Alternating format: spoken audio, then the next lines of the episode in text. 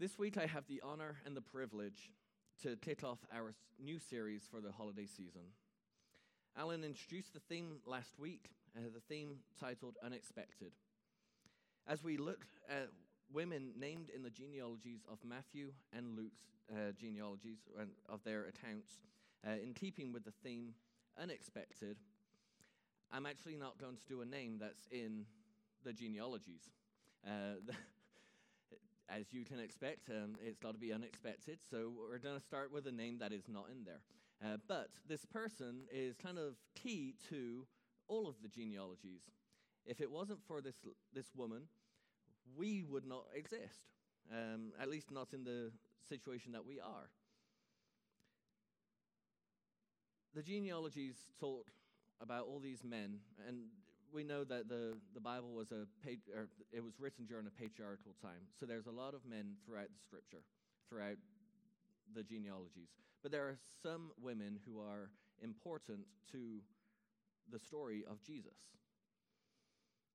And what we're going to kick off with is Eve. She is the mother of all. And this morning we're going to see how her story connects with the story of Jesus and connects to us. But before I start, I've got to ask what's the day before Christmas? What's that called? Christmas Eve. Do you know what the day before that is called? It's Christmas Adam, because Adam came before Eve. Um, so there you go. There's your learn something for the day. Uh, so moving on quickly, I suppose. Um, we'll be looking at uh, Eve, uh, not Christmas Eve. We'll be looking at Eve, the first lady. Um, and so many of us are familiar with her story, but let's look at some of the text to see who she was, how she came about, and how we connect. So from Genesis 2, starting in verse 15. The Lord God looked on looked the Lord God took the man and put him in the garden of Eden to work it and take care of it. And the Lord, the Lord God commanded the man, You are free to eat from any tree in the garden, but you must not eat from the tree of the knowledge of good and evil, for when you eat from it, you will certainly die. The Lord God said, It is not good for the man to be alone. I will make a helper suitable for him. Now the Lord God had formed out of, out of the ground all the wild animals and all the birds on the sky. He brought them to the man to see what, what he would name them. And whatever the man called each living creature, that was, his, that was its name.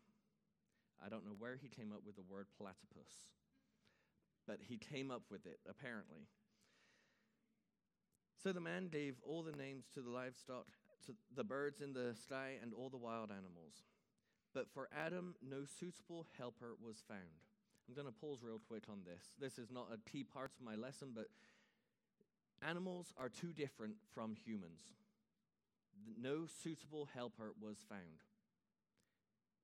Animals are not right for us to have relationships with, if you know what I mean. Okay, just scripture then goes on to explain that later, but there's another point to this. so, verse 21 so the Lord God caused the man to fall into a deep sleep, and while he was sleeping, he took one of the man's ribs and closed up the place with flesh.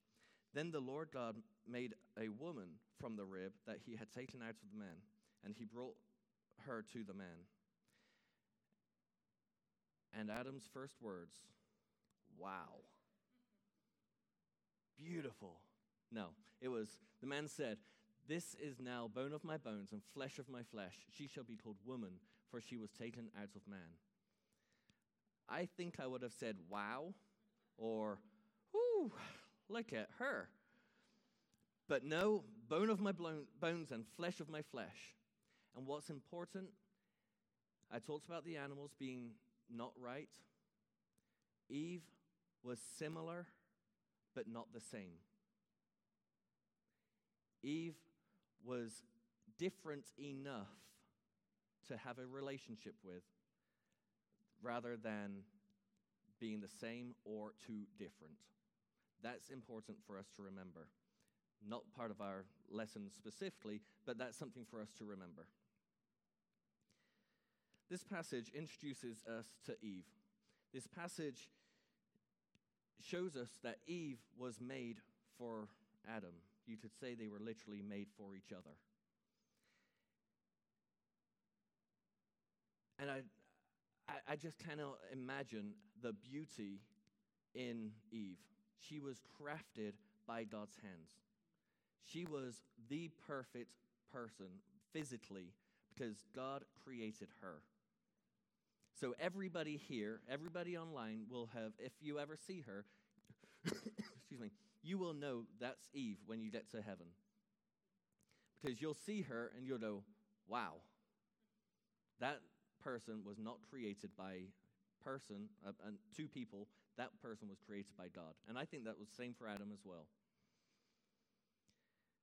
So God created Eve from the rib. And this passage, again, introduces us to Eve. And don't get me wrong, we are all created in God's image. Uh, Genesis 1 26 through 28 reads Then God said, Let us make mankind in our image, in our likeness, so that they may rule over the fish of the sea and the birds in the sky, over the livestock and all the wild animals, and over all the creatures that move along the ground. So God created mankind in his own image. In the image of God, he created them, male and female, he created them. God blessed them and said to them, Be fruitful and increase in number, fill the earth and subdue it. Roll over the fish in the sea and the birds in the sky, and over every living creature that moves on, on the ground. So we were created in God's image. Adam and Eve, and all of us, have been created in the image of God. Psalm 139, starting in verse 13, reads For you created my inmost being. You knit me together in my mother's womb. I praise you because I am fearfully and wonderfully made. Your works are wonderful. I know that full well. My frame was not hidden from you when I was made in the secret place, when I was woven together in the depths of the earth. Your eyes saw my unformed body. All the days ordained for me were written in your book before one of them came to be. But this woman, Eve, she was not created equally to the rest of us. She was made in the hands of God from a rib of her husband, not in a womb like everyone here. She was not created with parental role models like you and I. She was not created as a child being protected from the things around her like you and I.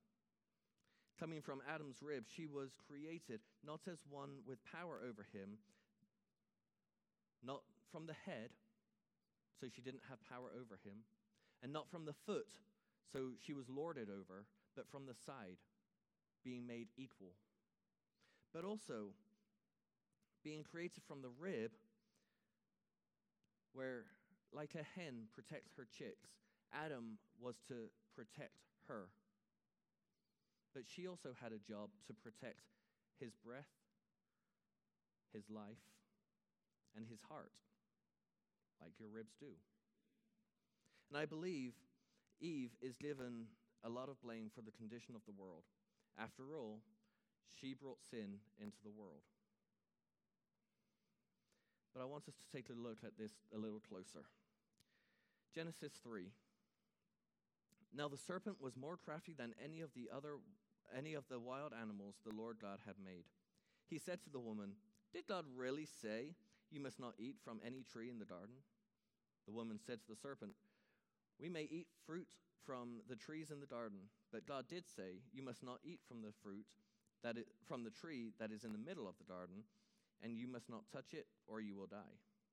You will not certainly die, the serpent said to the woman, for God knows when you eat from it, your eyes will be opened, and you will be like God, knowing good and evil. When the woman saw the fruit of the tree was good for food, and pleasing to the eye, and also desirable for gaining wisdom, she took some and ate it. She also gave some to her husband, who was with her, and he ate it. We're going to skip down a few, excuse me, a few verses.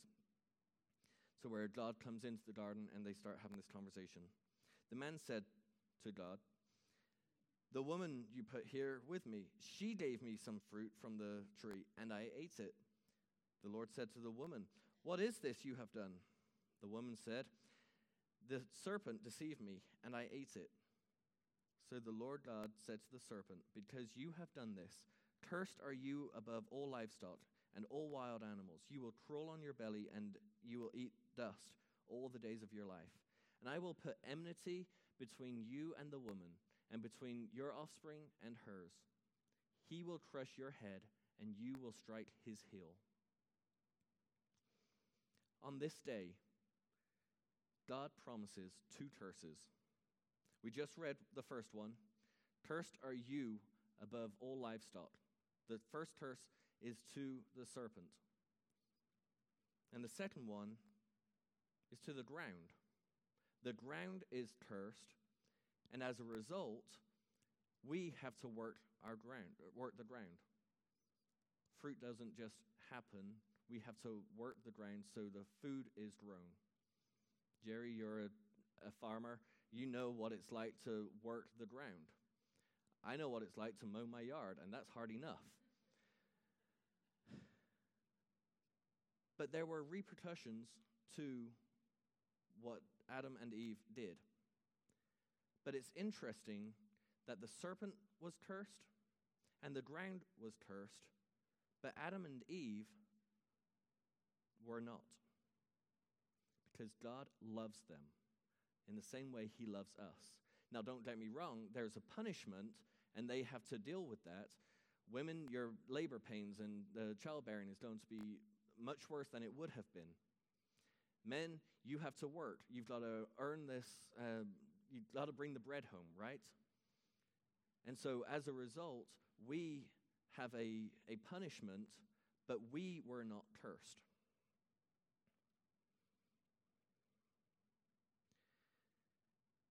If you notice as well, the word sin is never used. Sin is not used in this whole story.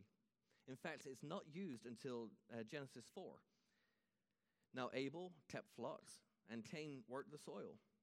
In the course of time, Cain brought some fruits, some of the fruits of the soil, as an offering to the Lord. And Abel also brought an offering, fat portions from some of the firstborn of his flock. The Lord looked with favor, excuse me, the Lord worked with favor, looked on, get my teeth back in.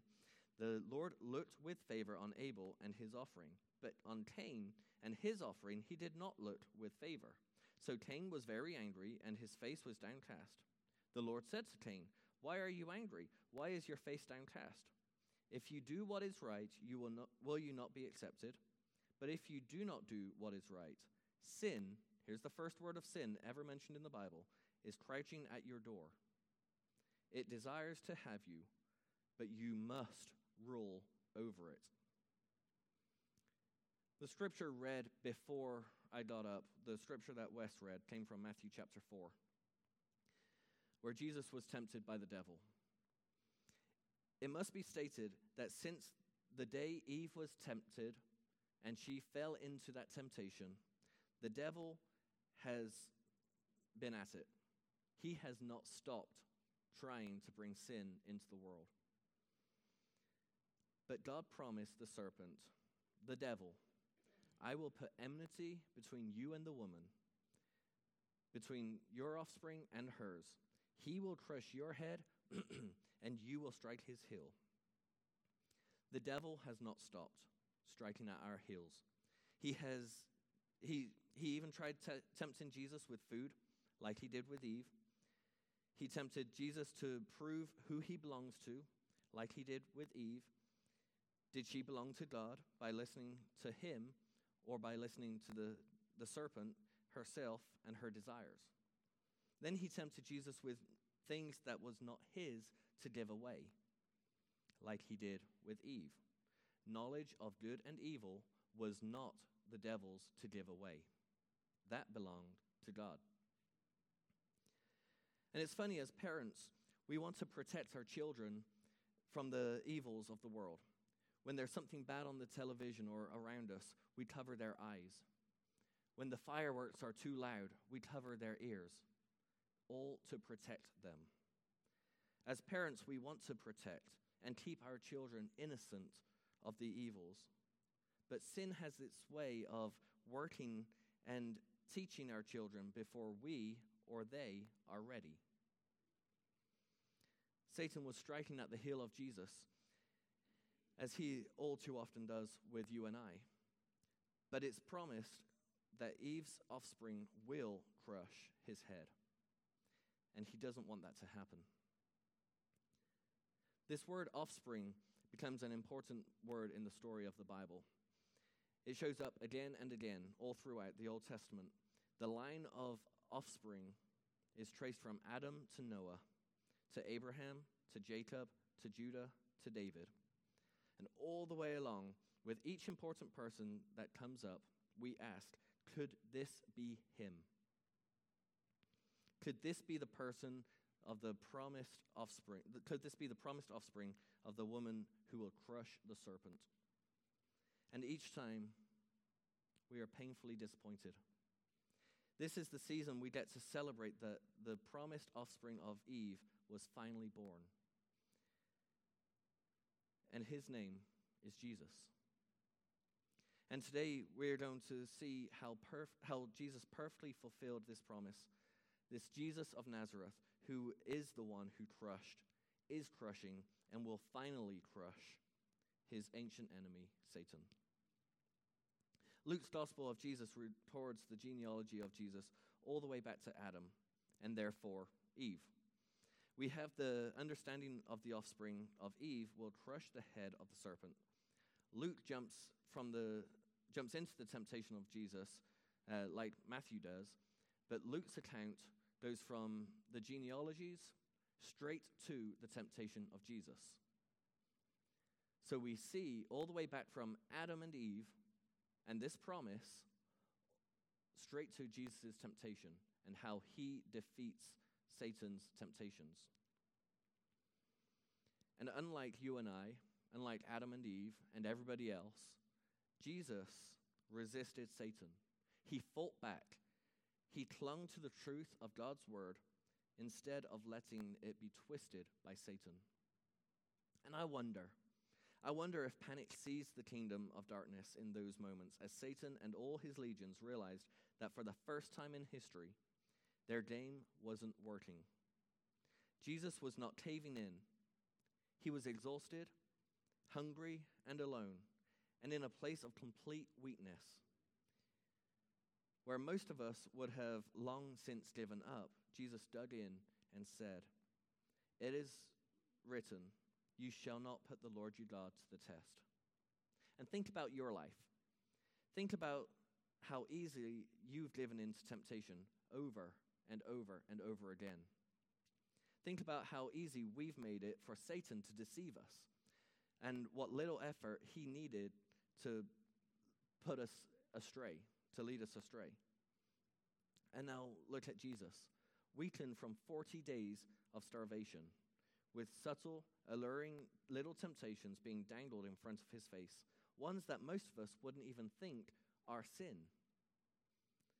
And he says, no. No discussion, no negotiation, no wavering, solid, unflinching strength. And Satan can do nothing but back down. The devil didn't back down because he uh, because even though he was defeated in the wilderness and hopelessly overpowered by Christ, the ancient serpent was not going to give up. He was waiting for another chance. Excuse me. He was waiting for another chance, and that chance came the night that Jesus was betrayed and led to be led away to be killed. In Luke 20, uh, 22, verse 3, um, Satan enters Judas and this led Judas to uh, go arrange to betray Jesus to the authorities.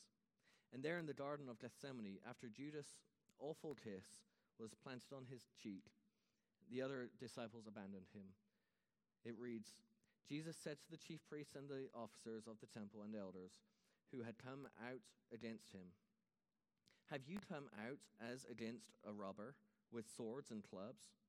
When I was with you day after day in the temple, you did not lay your hands on me. But this is your hour and the power of darkness. That was the hour of the power of darkness. This was Satan's hour. And so it's very likely that in this whole process of entering Judas and getting Jesus arrested and killed, Satan thought he was winning. Maybe, he thought, maybe if I could get if I couldn't get Jesus to sin, I can ruin his reputation, settle him to shame, and kill him before he actually takes claim as king on the throne. But Satan had no idea. He had no clue that Jesus had outmaneuvered him. He had no idea that as he moved in for the attack, he put himself into checkmate. He had no idea that Jesus still had the upper hand, even as he uh, was whipped and beaten and led up the hill and nailed to a cross and hung up to die. This was God's plan. What looked like Satan's greatest victory actually became the very thing that sealed, the, sealed his doom. It was Jesus' death that he destroyed. It was in Jesus' death that he destroyed the power of Satan.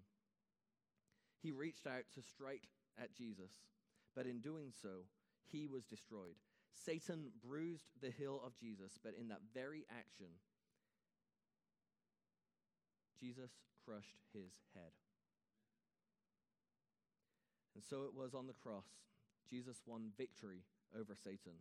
It is funny to me that temptation of the, the temptation of Eve came from a tree. And our salvation from that sin came from Jesus hanging on a tree. So this morning, I want to invite you, whether you're here in the building, whether you're at home, I invite you, as James 4 7 says, submit yourselves then to God. Resist the devil, and he will flee from you. In just a moment, if you feel uh, to respond, you may come forward or send a text to the number that's on the screen or write in the comments on the, the YouTube page. Perhaps you want to ask for prayers prayers for strength, for forgiveness, direction, whatever it may be. We as a church want to support you as a family because we all are descended from these two people. And so we, we need to reach out and we need to support our family. it may be, excuse me.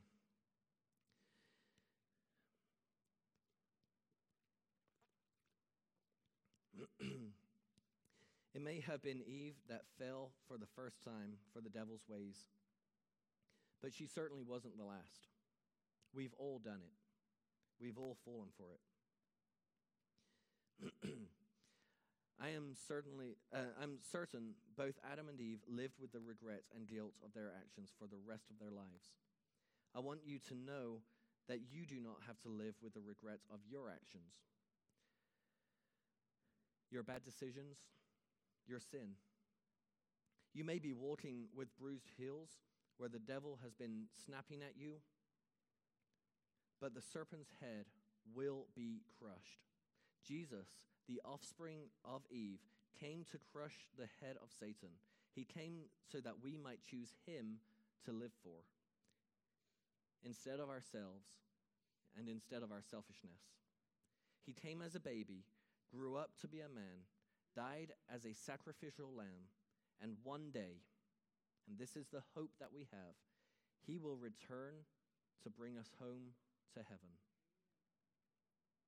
Now, if you've been listening to this today, I don't know if you know Christ. I don't know if you have, tr- uh, if you haven't trusted in Jesus. Please hear the sobering truth that you do have reason to fear. But it doesn't need to stay that way. You can turn to Christ today for safety for, and salvation through the cleansing power of baptism, a reenactment of Jesus' death, burial, and resurrection. God's word promises in Psalm 34:22, "The Lord redeems the life of his servants. None of those who take refuge in him will be condemned." So please don't leave this morning without turning from your sin and believing in all that Jesus is and promised to be. Please come and talk with me or an elder or anyone who does know who Jesus is. And if you do know who Jesus is this morning, then know that you can walk out of this place. You can walk out of here into whatever is ahead of you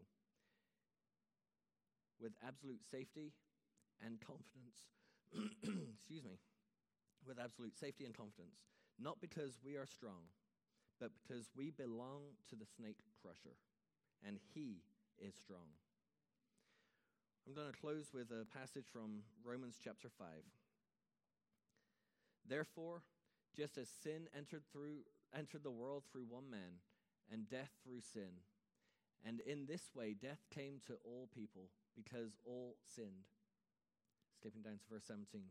For if by the trespass of the one man death reigned through that one man, how much more will those who receive God's abundant provision of grace and all and the gift and of the gift of righteousness reign in life through the one man, Jesus Christ. Consequently, just as one trespass resulted in condemnation for all people, so also the one so also one righteous act resulted in justification and life for all people. For just as through the disobedience of the one man there were many uh, many were made sinners, so also through the obedience of the one man many will be made righteous. The law was brought so brought in so that the trespass might increase. But where sin increased, grace increased all the more. So that just as sin reigned in death, so also grace might reign through righteousness to bring eternal life through Christ Jesus our Lord. If you're willing, let's stand and sing our invitation song. My eyes are